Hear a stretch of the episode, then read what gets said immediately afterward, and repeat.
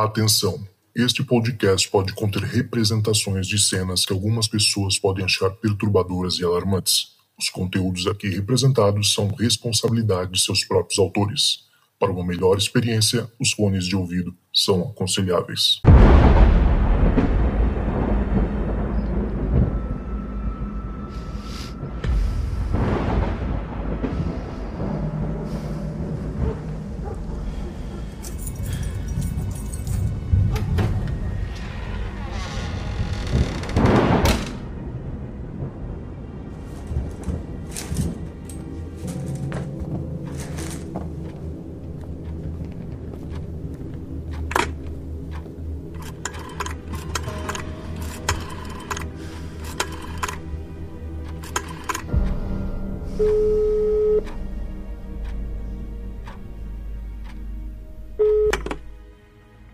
Fala galera, tá começando mais um Relatos do Além. Eu sou Cristiano Zoucas e hoje eu estou aqui com um ouvinte nossa que relatou recentemente, né, o episódio 36 lá do Relato dos Ouvintes, que é a Carla. Ela, ela participou desse episódio, contou a história dela que é super sinistra, impactante, né? Acho que o pessoal tá falando aí que foi até hoje o melhor relato que a gente recebeu e realmente uma, um relato muito profundo e marcante também, é onde ela fala da brincadeira do copo, né? Uma brincadeira que deu completamente errado. E assim, antes de mais nada, se você tá ouvindo a gente e não ouviu o episódio 36, escuta lá primeiro pra você ter noção das coisas que a gente vai falar aqui, né?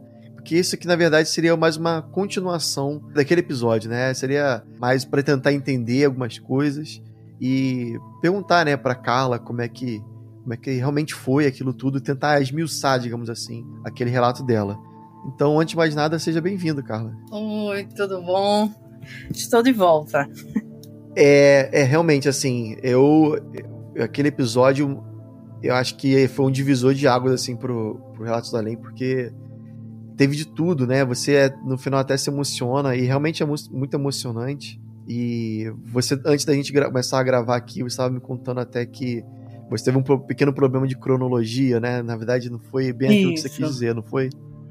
Isso. É, na verdade, foi quando eu tinha 12 para 13 anos, mas em 1992, eu disse 2012. bem mais, bem mais antigo. São só uns 10 anos de diferença. Na verdade, mais de 10, quase 20 anos de diferença, né? Você tinha 12 anos, então 92, certo? É.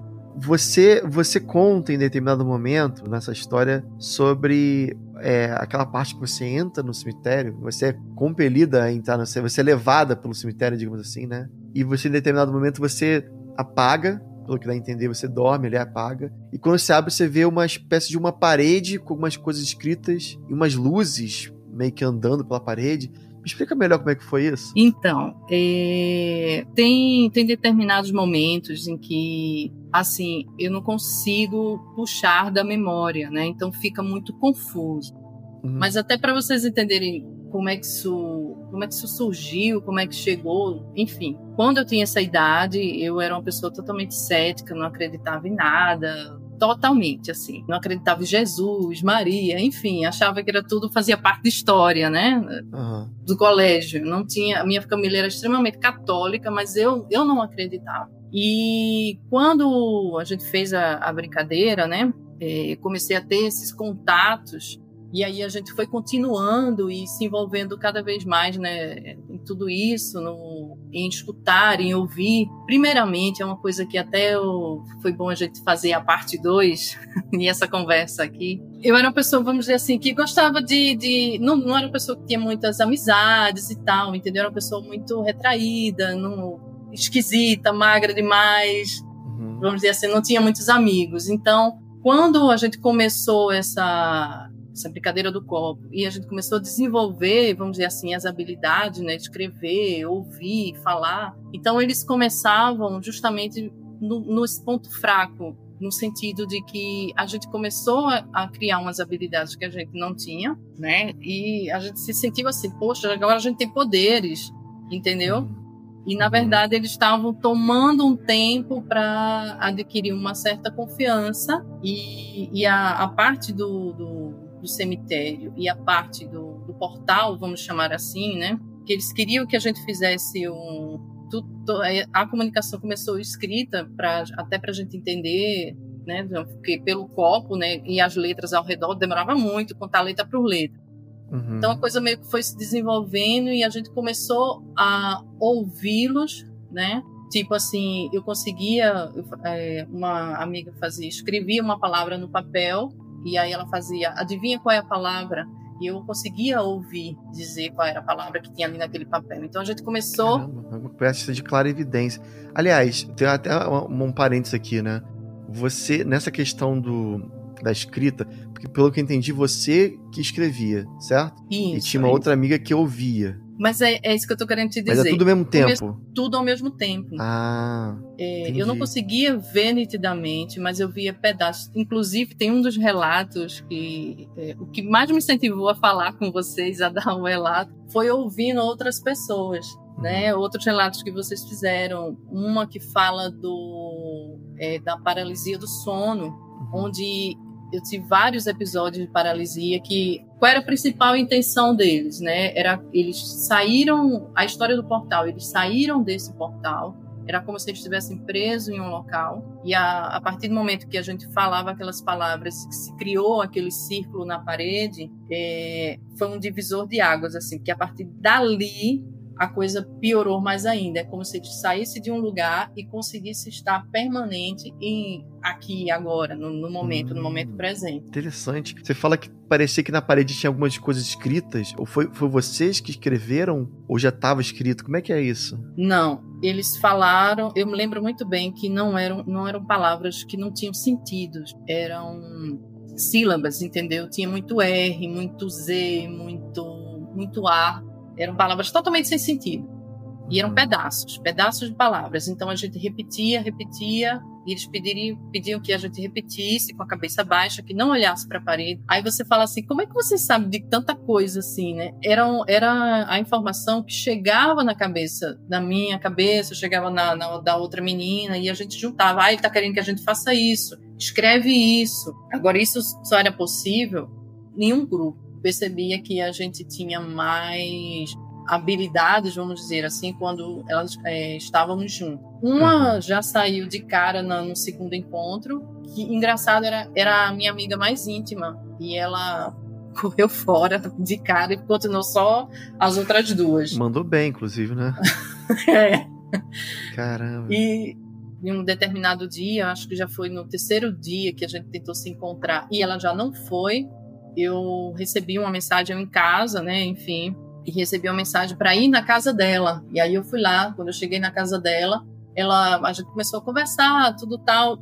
Ela não queria mais nem saber dessa história, nem tocava mais nesse assunto. Todas as tardes eu estava mais junto com essa primeira que saiu, tipo, a gente ia fazer tarefa de casa, enfim, né? Eu olhei para ela, de repente, eu comecei a sentir uma coisa muito boa, uma sensação muito boa, uma presença realmente, sabe, de muito acolhedora e tal, é, bem diferente da, dos momentos em que a gente estava em grupo fazendo né, essas comunicações, que no fundo, no fundo, vamos dizer assim, o, a, o teu sexto sentido ele, ele vai alertando, né? Uhum. Só que aí a vaidade ela vai tomando conta, né? Você, ah, eu quero saber mais, eu quero ver mais, eu quero me divertir mais com isso. E eles sabiam um ponto fraco, né? cada uma era justamente isso. Era, era, eu achava que quanto mais habilidades eu tivesse, né, eu ia me sentir poderosa e tal. E quando eu estava na casa dessa minha, a, primeira que saiu, ela relatou que estava me vendo. Ela disse: você, você tá como se estivesse coberta por uma uma cor estranha, uma cor azul. E eu, quando eu me lembro, cara, que eu olhei assim para os meus braços e vi o que ela estava falando entendeu? Como se eu tivesse coberta de alguma coisa e, e ela relatou que estava vendo uma senhora e é, no momento eu, eu disse algumas coisas para ela, mas eu não consigo lembrar. E aí depois eu fui embora. Depois que eu fui embora, e em outro momento a gente conversou na escola e ela disse que tudo para ela mudou, assim, aquelas sensações, aquelas coisas que a gente tinha feito, toda a energia ruim, vamos dizer assim, que a gente estava naquele momento, aquelas brincadeiras, aquelas comunicações, ela não sentia mais. Ela não estava mais com medo, ela não estava mais assustada. Inclusive, ela não estava vendo mais coisas estranhas ou ouvindo. Então, eu acredito que é, vamos dizer assim, a libertação dela. Isso, isso é a amiga que pulou fora, hein? Você imagina isso. quem ficou então, né? Foi, quem ficou é. foi, foi bem difícil.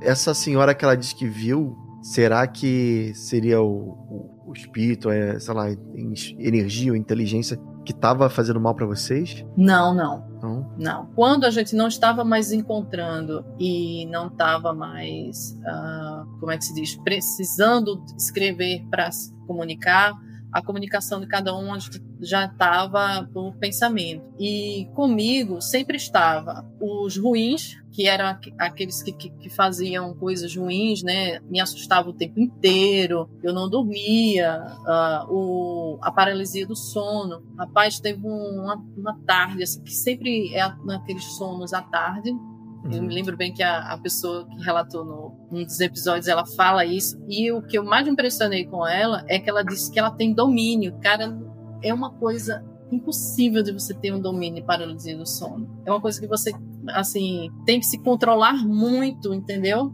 Uhum. É, e praticamente a paralisia do sono é essa, né? Você tá você dormindo. lembra qual foi o episódio que você tá Citando, Sim, eu tava, eu tava dormindo e via o meu quarto, deitada na cama, via o meu quarto, via a, a pessoa que, que morava, que cuidava da gente na época, entrar no quarto e sair. Uhum. Nessa época, a gente tava fazendo reforma na casa, aí junta, vamos dizer assim, a maioria do, dos cômodos para um cômodo, né, e deixa isolado o outro para reformar e assim vai. E a gente ficou, na verdade, nessa, nessa época, tudo num quarto só. A coitada sofreu viu? Sofreu muito comigo. Sim. Não, mas digo assim, Aí, você, você disse que ouviu sobre isso em um episódio aqui do podcast. Isso, a paralisia. Então, você, você a, lembra ela... qual foi o episódio exatamente? Qual número, qualquer coisa assim? Ah, não, não lembro, cara, não lembro, mas é uma moça falando. Uhum. É uma moça falando, não lembro qual o número mas ela fala bem da paralisia, que ela conta que vê um, uma entidade ou algo assim sentado na frente dela uhum. e ela e a entidade percebe que ela está vendo ele. Sim. É como se ela confrontasse e a entidade ficou assustada com ela. Eu achei aquilo. Ah, acho que eu lembro disso. Agora, absurdo. É, agora você assim, falou assim, do, do, de se assustar com ela. É, é agora, até depois eu até vou ver melhor sobre qual foi o episódio. Mas eu tô lembrando. É, é, é um negócio que, assim, realmente que eu também tenho paralisia e quando eu vejo coisas, a impressão que dá é que ele, eles também tão, estão nos vendo. Aliás, eles estão ali justamente porque a gente está paralisado. Né? E há, há quem acredite que eles são os causadores da nossa, da nossa paralisia. Tem uma pintura medieval, assim, antiguíssima,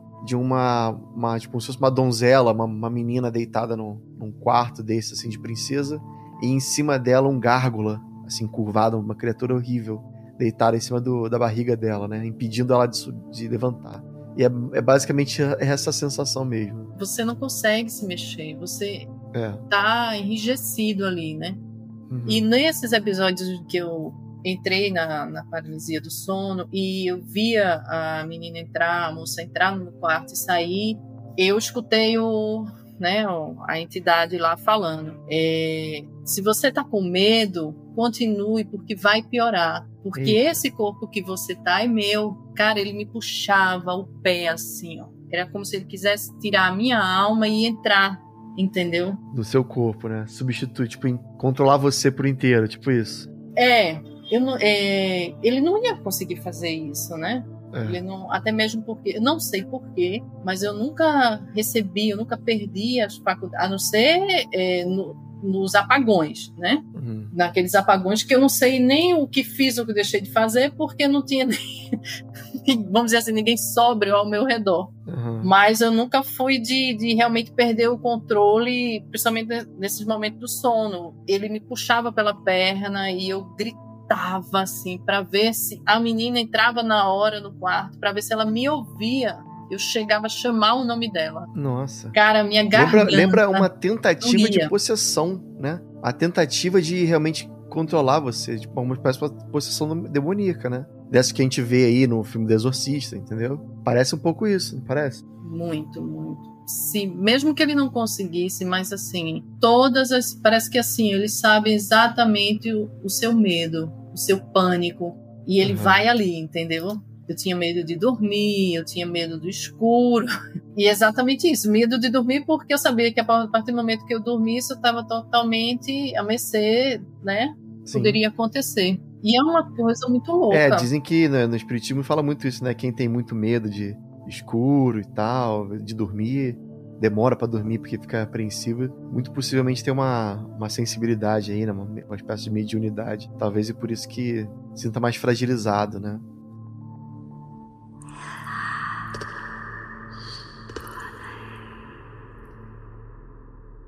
Você falou em determinado momento sobre a questão da escrita, que eu queria entender melhor como é que era essa escrita. Você você escrevia o, o que eles estavam falando para eles, ditavam para você no seu ouvido ou era literalmente como se eles pegassem a sua mão e escrevessem por você? Como é que era essa questão da escrita?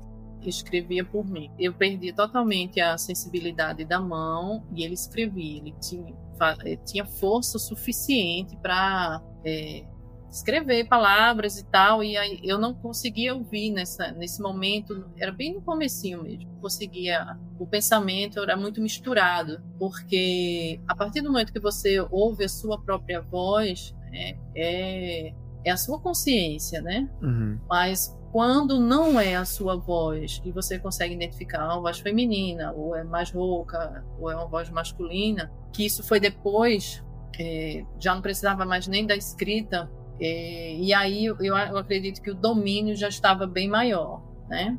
A cada uhum. momento em que a gente permitia esse convívio, a gente ia perdendo o controle, uh, e aí ele conseguia é, coisas assim absurdas que era no momento em que eu queria rezar, no momento que eu queria, eu não conseguia, não conseguia chegar a Ave Maria na cabeça, não chegava Pai Uma Nosso. confusão mental, digamos assim. Não, cara, não chegava. Sabe quando você olha para alguém na rua, você sabe o nome dele e não chega na sua cabeça? Sei. É assim. É ah, exatamente. É como se você tivesse assim. esquecido mesmo. Isso, sai da sua mente. Caramba. E você tenta pensar e tenta puxar. Pelo amor de Deus, Ave Maria, quem não sabe rezar?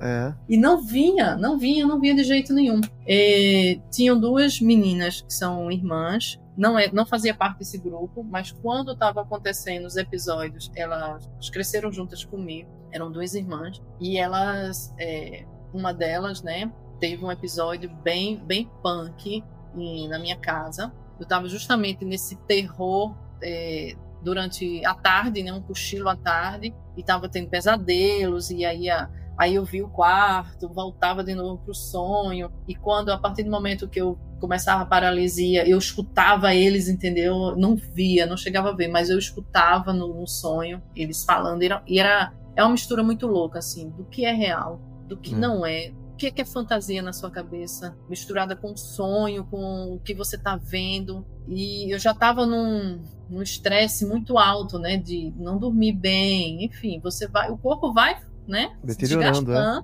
é. você não tem mais força para nada. É, e aí ela chega justamente assim naqueles finalzinhos de tarde, sabe quando tá começando a escurecer, ela chega lá em casa e eu tava nesse cochilo. Aí, determinado cochilo, eu acordo assustada, né, com todo o sonho e tal, e ela tava chegando para entrar no quarto. Como a casa estava em reforma, a porta ela não tinha fechadura, mas tinha um buraco, sabe? E a, e a gente tinha colocado um aramezinho só para estourar a porta, né? Toda vez que a gente quisesse fechar a porta. Uhum. E aí, quando ela chegou na porta, eu vi na, na hora que ela chegou. É muito rápido, cara. Me levantei e ela chegando na porta. A porta fechou. Assim, meio, só como se fosse o vento empurrou um pouquinho de nada. Fechou. Quando ela fechou, e eu naquela, naquele terror do, do sonho, do, e sabendo que eles estavam ali, a luz do quarto começou a, a piscar, não estava nem acesa, ela começou a piscar. E ela, ela bateu na porta e fez, aí chamou meu nome, né? Tu fechou a porta? Eu disse, não, não fechei. E aí eu tentando puxar a porta, cara, a porta tava colada, não tinha fechadura. Meu Deus, cara. E eu comecei a gritar, gritar com Olha. ela, e ela eu empurro a porta e ela, mas a porta não tá fechada. Eu, eu, eu na hora pensei assim, será que sou eu que tô empurrando e ela empurrando ao mesmo tempo? É. E eu tirava a mão da porta e fazia empurra a porta. E ela nada, e, e, eu tentando, é nesses momentos em que eu fazia, queria rezar e não conseguia, entendeu? Queria o. É uma mistura de medo, de loucura e tal. E aí eu fazia, Fulana, reza, reza por mim. E ela, sem entender, rezar, rezar o quê? Reza qualquer é. coisa. Reza, reza. E eu gritava, gritava mesmo de pânico. E aí ela começou a rezar. E aí a porta abriu. Caraca. Meu filho. É um filme esse... de terror de Hollywood, né? Não é um negócio assim que você não dá pra imaginar, cara. Que situação, que negócio, que poder, né, desse, esse que eles têm, né, cara? Um negócio assim. Como é que chega a esse nível? Aí, né? aí eu vou chegar, eu vou chegar no ponto. Eu permiti muito, muito, uhum. muito, entendeu? E aí é, é onde está o erro. É o que a gente permitir. É, a gente não tem esse tudo bem, tem a minha falta de conhecimento da idade. Mas você era né? também muito nova, né? 12 anos, é. cara. A gente era muito imaturo, né? Inocente. Mas assim, eu vejo outras, um decorrer, né, da minha história, enfim, é, já passei por muitos centros espíritas, uh, já passei por várias coisas que você imaginar. Hoje, vamos dizer, eu não permito mais algo desse tipo, entendeu? Eu, eu sou uma pessoa controlo, quando eu sinto que existem tem lugares que me faz mal, eu não vou. Tem pessoas que são que eu sinto já uma energia ruim, eu chego em casa já faço todo o tipo de limpeza que você imaginar. Uhum. É, o que você permite, até que ponto você permite. E no, na época, eles foram muito safos nisso, que era uh, você adivinhar o que a outra está pensando. Uh, você, ah, eu quero saber onde é que fulano está agora nesse exato momento. E a gente ia num lugar que, que eles falavam que fulano estava nesse é um... exato momento, e chegava lá e o cara estava lá. É. É um dom que você que é até atrativo, né? Pô, que legal, eu tô com esse, esse poder, isso, né? Esse dom. Isso. Eles foram muito por aí, né? De, de... E eu me lembro que sempre tinha alguém na minha cabeça, algum outro espírito tentando me ajudar e os outros que eu sabia que era ruim é, tentando me ajudar como? É, eles pediam para que eu faça, fizesse uma coisa e o que estava tentando me ajudar chegava na minha cabeça não faz não vai não vai ali não junta com fulana não vai na casa de fulana e eu ia, ia. era como também... se fosse aquele daqueles desenhos animados que tem um diabinho e um anjinho né? Do e, lado do ombro era o muito então tava falando assim, não vai. E o outro diabinho falou, vai, vai. E aí, quando a gente não tinha mais o controle e eles estavam totalmente assim. Foi justamente depois dessa história do, do círculo que. É, em conversas com espíritos bons, vamos dizer assim, depois de muitos anos, né? Depois de muitos anos, assim, eu consegui entender o porquê que tudo também aconteceu, né? Hoje hum. essas meninas, eu não falo com elas. A gente nunca mais, sabe o que nunca mais falou é, sobre isso? É, uma delas, a, na época, contou para a mãe, para os pais, enfim. Eu fiquei proibida de entrar na casa dela, nunca mais eu fui lá. Você para de andar com essas, essas meninas, né? Exatamente. Tipo isso, né? Tipo isso outra, que era essa minha amiga, que é a primeira que saiu, a gente tentou marcar, assim, até para se reencontrar. Não falei disso, sabe, mais com ela, mas até pra gente se encontrar e, enfim, conversar de coisas da infância e tal. A gente nunca conseguiu se encontrar. Todas as vezes, mas eu marquei, acho que umas cinco vezes com ela. Sempre dá errado. Sempre, sempre dá errado. Não sei, não sei porquê, mas assim, nunca consegui. Eu tenho um contato delas. Hoje, essas meninas, eu tenho um contato delas, entendeu? Eu sei onde elas estão, a gente é, olha nas mídias sociais e tal, mas a gente não se encontra mais. Tem, não sei. Enfim, acabou. Acabou uhum. o elo. E ficou também um aprendizado, né? Com muita certeza, cada uma delas aprendeu alguma coisa. A minha foi é, a, a, questão da fé. É, tem coisas que eu não desenvolvo mais, porque eu realmente não, não vou ter o domínio. Se hoje você, Carla, você pega aí um, um lápis e caneta, vamos tentar psicografar qualquer coisa, não vai, uhum. nem, nem querendo, não vai. É, a minha meu contato hoje é bem específico. Eu sei quem me acompanha, eu sei quem me ajuda, eu tenho essa, essa comunicação que não é direta, é algo que eu vou demandar um esforço muito grande para ela acontecer. Ou às vezes ela também acontece esporadicamente. Eu até uso alguns oráculos, né? Que o pessoal chama tarô, baralho cigano, essas coisas. Eu, mas não, nem venha que eu não faço para ninguém, não. É. é só é só para mim e, enfim, quem as pessoas que me conhecem, que querem uma ajuda, uhum. é, eu faço é, essas essas intercessões. Mas assim, nunca mais, cara. Não quero saber desse, desse nível de energia, de sabe? E pessoas que talvez não levem tão a sério. E foi isso também que me fez falar com você, é, te dar esse relato ou fazer o primeiro podcast. É coisa que é muito difícil de falar. Me seguro Imagina. muito, me controlo muito. É, passei muito tempo terapia mesmo. Eu ainda cheguei a pensar, é, devo ter uma esquizofrenia, não é possível. Porque é justamente a, a falta do, do, entendimento do que é real e o que não é, né? Não, não fui diagnosticada, tá? É, mas aí, aí teria que ser a coincidência de ser você com esquizofrenia, as, as, três amigas, né? É coletivo, né? Não dá, né? Não dá, é muita coincidência. Logo arrumar três amigas com esquizofrenia é raríssimo.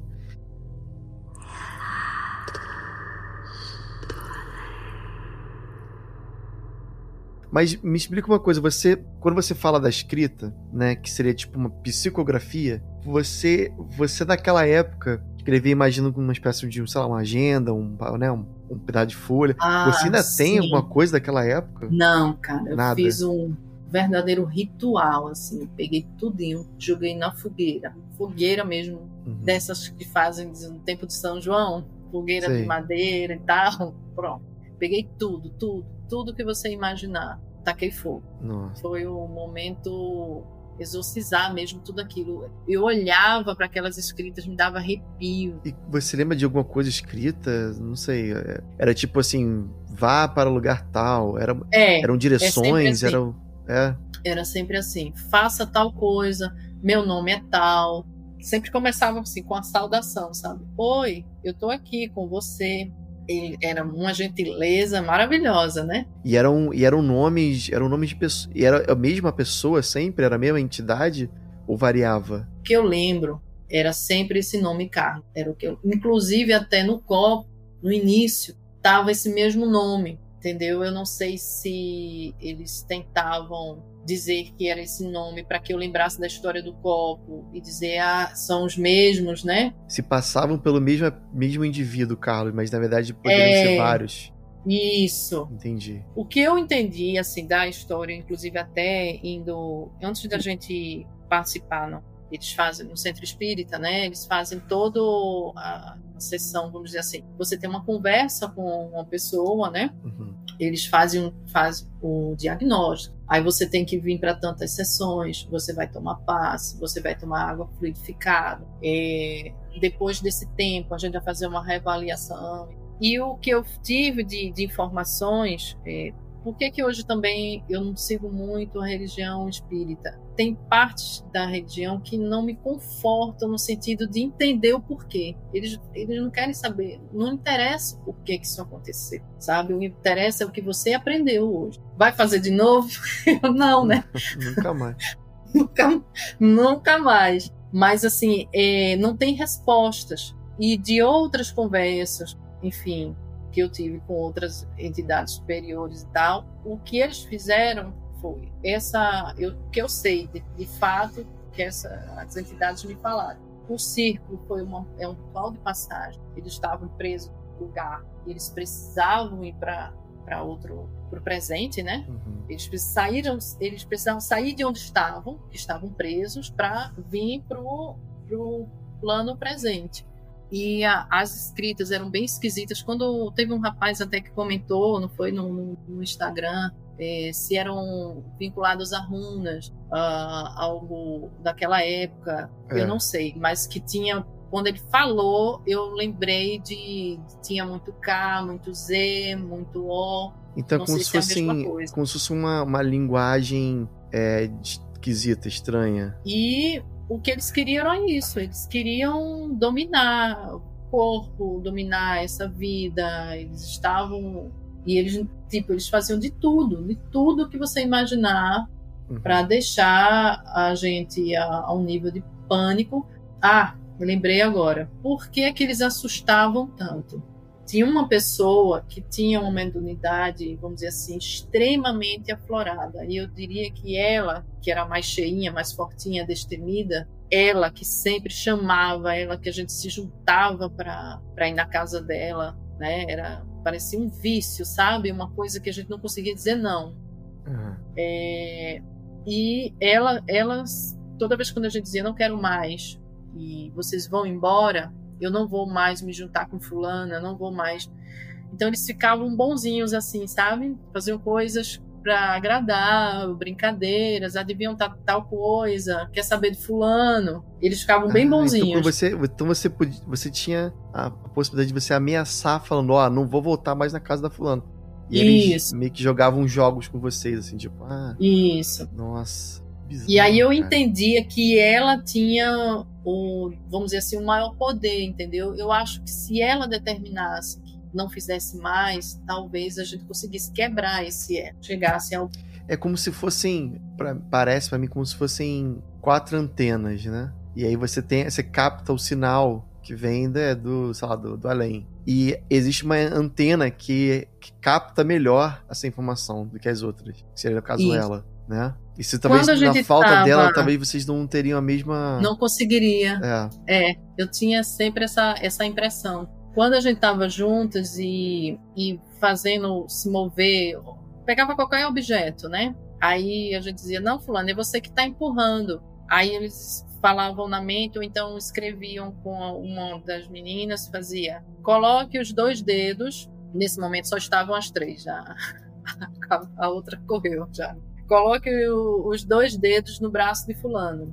Então a gente colocava, cada um colocava os dedos em cima do braço e o braço, e ela falava que sentia uma força empurrando o braço dela, como se estivesse levitando, entendeu? Uhum. Aí a gente testou em objetos, não colocava, não empurrava o objeto, e sim colocava, sei lá, o dedo no copo mesmo, por exemplo. E eles tentavam empurrar, agora eles não tinham força suficiente, mas quando era canalizado no corpo, eles conseguiam empurrar o braço dela. Ou então, eles fizeram em mim. Por que você acha que é o copo? O que, que tem no copo? É, é porque ele é leve? Cara, não sei. É engraçado, né? Muita gente faz também com o negócio do compasso, né? A brincadeira do compasso. É. Que é mais ou menos a mesma ideia, né? O compasso ele vai girando ali apontando pro, pra letra. Eu lembro que eu...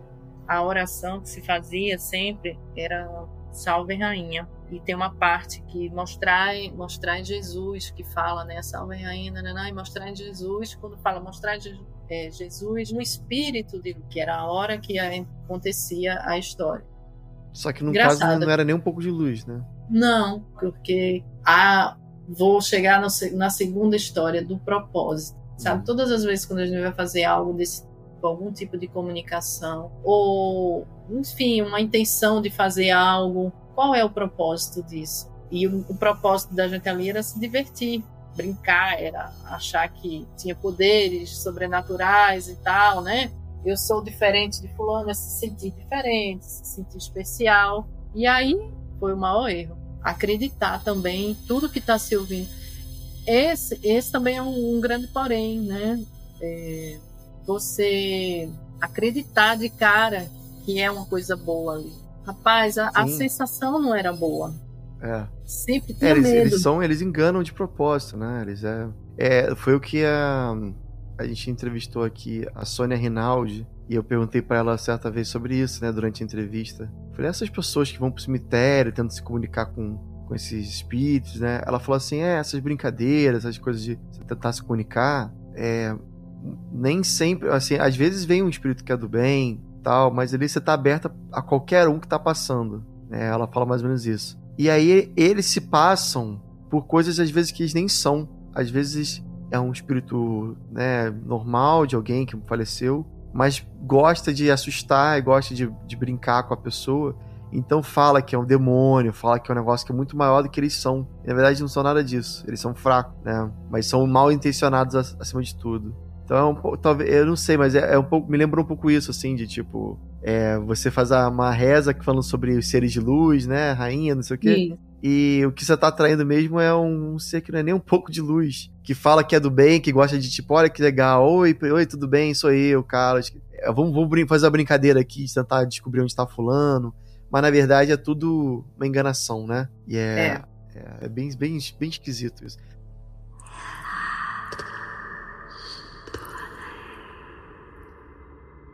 Mas você falou que tem uma segunda história? Então, era essa do da paralisia do sono, da a minha amiga tentando abrir a porta e eu tentando sair do quarto e a gente gritando, gritando. Enfim, só conseguiu sair quando ela começou a rezar do outro lado da porta. E aí a porta abriu, mas não tinha fechadura, não tinha nada, não tinha nada que deixasse aquela porta fechada, né? Ali. É. Teve uma, uma vez que, antes até da gente começar a fazer essas brincadeiras e tal, né? A, a mais destemida, a mais poderosa, eu fui na casa dela uma vez, de tarde, e aí a mãe dela, a casa dela é belíssima, assim, escadaria, é um pessoal, enfim, bem de vida. Mas a casa linda, maravilhosa, toda arrumada, uma escadaria parecia um mármore, sei lá o que danado era aquilo. E ela disse: Não, tá lá em cima, no quarto dela, vai lá. Quando eu chego e olho para quarto dela não tem porta. Uhum. Como um quarto não tem porta, né? Já pensei muito estranho. E aí, é, quando eu entro no quarto, eu fulana, fulana, eu tô aqui. E eu olho pro quarto, cara, as paredes eram todas riscadas, todas riscadas. Uhum. E eram é, algumas eram uns desenhos, tinham uns letras, entendeu?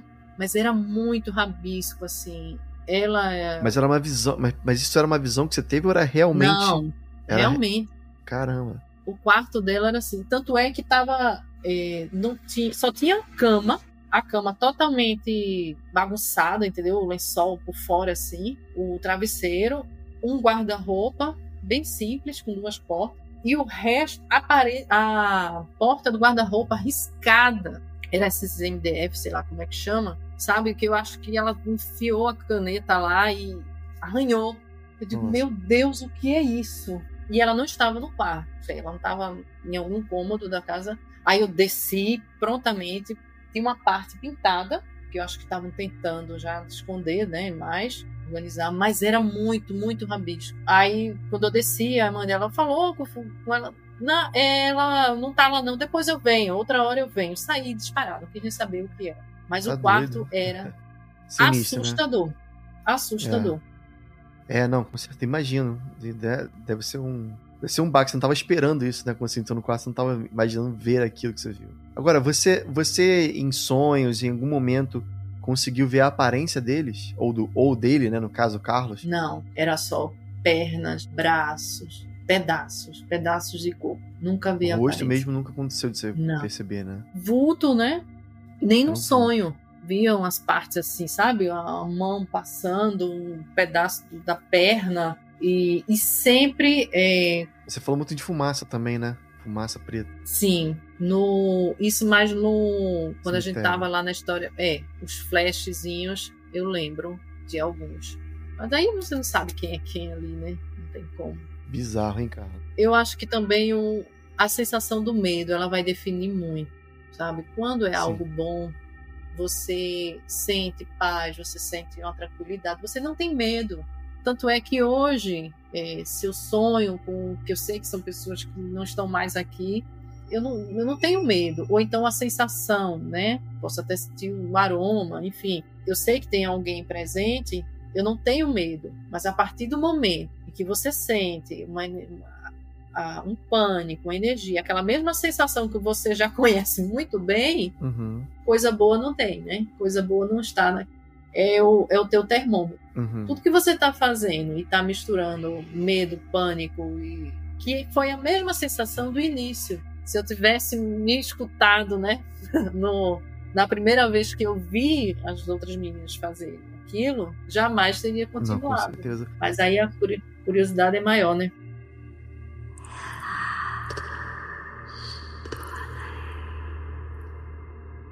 Agora, cara, pra gente encaminhar aqui o podcast para os finalmente, eu queria entender como é que foi para você, então, esse esse final dessa obsessão, digamos assim, né? É, você fala que você conheceu uma senhora que era conhecida de um amigo seu, né, do colégio, que pegou na sua mão e viu uma espécie de uma marca na mão de vocês. Me explica melhor como é que foi isso e como é que foi a partir daí para vocês começarem a melhorar. É, quando, quando a gente, na verdade, foi um amigo é, comum, ele faleceu. Antes desse amigo falecer, eles avisaram como forma de assustar, porque a gente já estava, a gente já não estava mais se encontrando, a gente já não estava mais fazendo, a gente já estava todo mundo num limite horrível. E aí eu só ficou, na verdade, uma já saiu no começo, a outra contou para os pais e não teve mais contato com a gente, e ficou eu e a outra, que era, vamos dizer assim, a mais forte, né, da história. E aí eu me encontrei com ela e disse: Olha, eles estão falando que alguém vai morrer, alguém vai morrer e a gente não pode parar. A ideia era essa, entendeu? Do, do, a pressão que eles estavam fazendo, a gente não pode parar. E ela também teve o mesmo aviso: alguém vai morrer e não pode parar. E eu fazia, a gente não vai, eu não vou continuar mais com isso, eu não estou mais aguentando. E aí passou-se uns dias e realmente esse amigo morreu.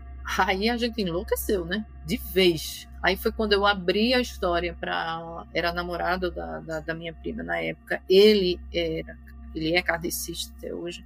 E aí ele indicou essa senhora para a gente ir lá. Aí eu contei para as outras, a gente foi.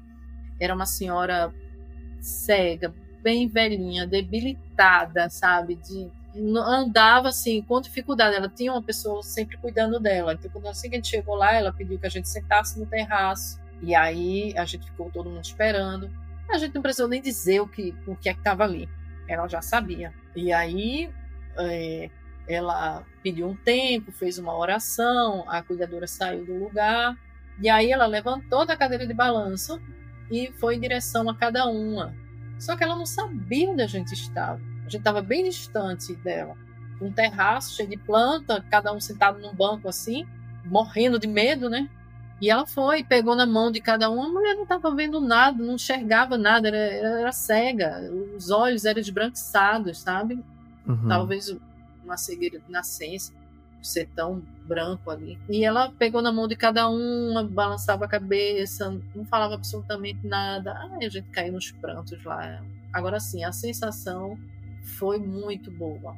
Muito, muito boa. É uma coisa que você se libertou, sabe? A partir dali, é, é, foi melhorando. Eu também fui melhorando mais nas questões de crença, de entender, né?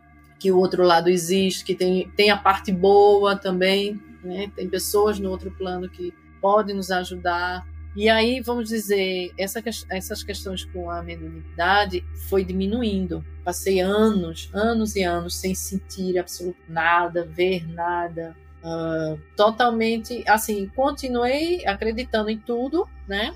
Não deixei de acreditar que é possível mas a questões de fé também aumentou bastante. E eu acredito que uma das principais por isso ter acontecido comigo foi mais para que eu me unisse e entendesse mais isso né? Esse outro lado esse enfim as questões mais espirituais. Mas eu passei bons anos é, uhum. sem, sem ver, sem sentir, totalmente anestesiada. Corpo fechado. Pra... É, bem isso mesmo. É. Fui ainda, fiz vários tratamentos. Eu passei um bom tempo sem tratamento nenhum, acho que a partir dos 30, por aí, 35, é que eu comecei a buscar ajuda, enfim, também porque eu já estava problemas. Meu pai faleceu, uhum. aí entra uma depressão, enfim, né? Quando, quando a gente baixa é, a guarda. Sensível, né? Uhum. Aí a coisa vai diminuindo. E vigiar e orar, né? Era quem dizia isso muito, era o Chico Xavier, né?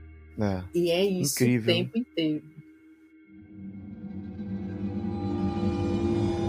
Pô, Carla, obrigado demais aí pelo seu depoimento e pela coragem de vir aqui relatar também. Oh, eu que agradeço. Assim, querendo ou não, é uma forma de, de falar sobre isso, de colocar para fora. São coisas dolorosas, mas eu entendo que é ouvindo as outras pessoas falando no podcast, me deu coragem.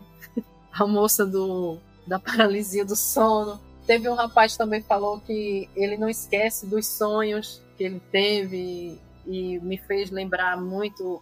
É, eu tenho sonhos também desde pequena que nunca sai da minha cabeça. Uhum. Então eu fui tomando coragem e sabe de uma coisa, eu vou falar. Quem sabe não tem é, não esteja alguém precisando desse alerta, né? Não, total. É isso que eu ia falar. É, é ao mesmo tempo fica uma lição para quem escuta, né? Para não brincar com, as, com, essas coisas, né? Levar muito a isso. sério, porque realmente é, é perigoso. Isso mesmo. E aí, obrigada, obrigada por, por esse momento. Valeu. Então é isso, Carla. Obrigado novamente. E para você que está ouvindo, a Carla vai estar tá dentro do nosso grupo secreto lá no Telegram, é, participando, né, comentando com a gente e também respondendo aí a qualquer outra pergunta que a gente possa ter no futuro. Então, se você quiser participar, entrar em contato comigo, com a Carla, com todo mundo que está lá no, na nossa comunidade, basta você entrar no www.apoia.se barra Relatos do Além, tudo junto. Então é isso, obrigado, Carla. A gente se vê lá no grupo, tá? Tá bom, então, obrigada. É isso. E se tocar o telefone, não tenha medo. O Além pode estar esperando do outro lado da linha. Outro lado da linha. Outro lado da linha.